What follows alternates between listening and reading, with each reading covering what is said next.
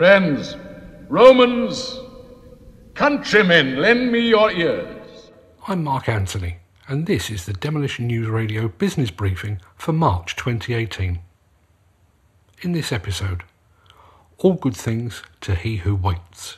This business briefing is brought to you in conjunction with market intelligence provider, the Builders Conference, and by BC Live, the only real time league table of new contract awards in the UK construction industry.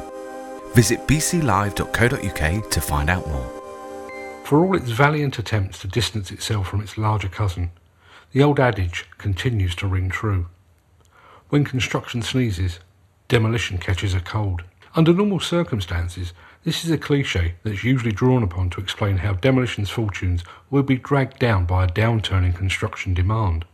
But for once, we can use the cliche in a positive light. During the month of March 2018, the BC Live League table recorded 612 new contract awards worth a combined total of £4.72 billion, split between 355 individual companies. By far, the largest of these contracts was won by the residential arm of the Wates Group, and that contract, which is valued at £1 billion, will have a direct and positive impact upon the demolition sector. The framework contract requires the regeneration and redevelopment of 12 council estates within the London Borough of Havering that together comprise more than 3,000 homes. Much of that work will commence with extensive demolition works, which means a potential windfall for demolition firms in and around London and the Essex region. The latest BC Live League table gives further cause for optimism too. At the time of recording, the UK is now less than a year away from its departure from the European Union. And although the negotiations are ongoing, although no formal agreement has yet been reached, and even though I personally still believe it will prove to have been a horrible mistake, the economic meltdown expected to stem from the Brexit decision has not yet transpired.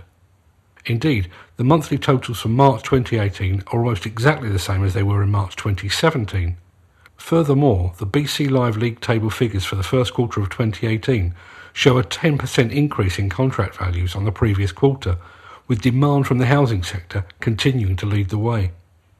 A Brexit fueled recession might still happen, but for now, demolition contractors in and around London and Essex can rejoice even as they're beating a path to Wates' door.